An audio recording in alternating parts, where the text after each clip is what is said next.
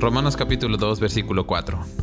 ¿No te das cuenta de lo bondadoso, tolerante y paciente que es Dios contigo? ¿Acaso eso no significa nada para ti?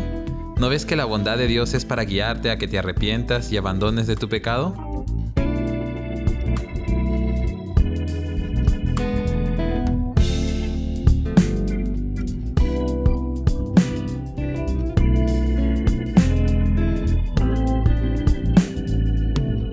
Una de las verdades más reconfortantes que nos enseña la Biblia es que Dios es bueno.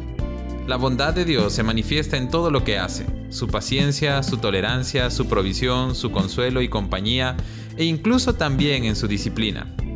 El problema es que a veces cuando las cosas salen mal, cuando hay crisis a nuestro alrededor o cuando experimentamos tristeza, podemos olvidarnos de lo bueno que ha sido Dios, y llegamos a sentirnos desamparados y hasta un poco resentidos con Él.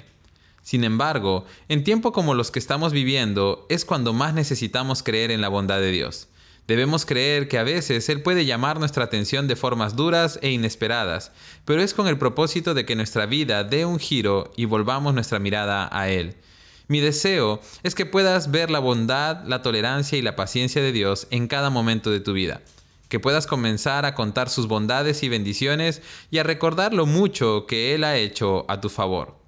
Creamos juntos en que este no es un tiempo en el que dejaremos de ver la bondad de Dios, sino que al contrario, la experimentaremos en una nueva dimensión, más dulce, más profunda y más real. Cada mañana al levantarte y cada noche al acostarte, tómate un tiempo para contar las bondades de Dios y para agradecerle por ellas. Y verás cómo tu perspectiva cambiará, tu corazón se llenará de alegría y paz. Celebra cada día que Dios es bueno y su bondad te acompañará todos los días de tu vida. Que Dios te bendiga.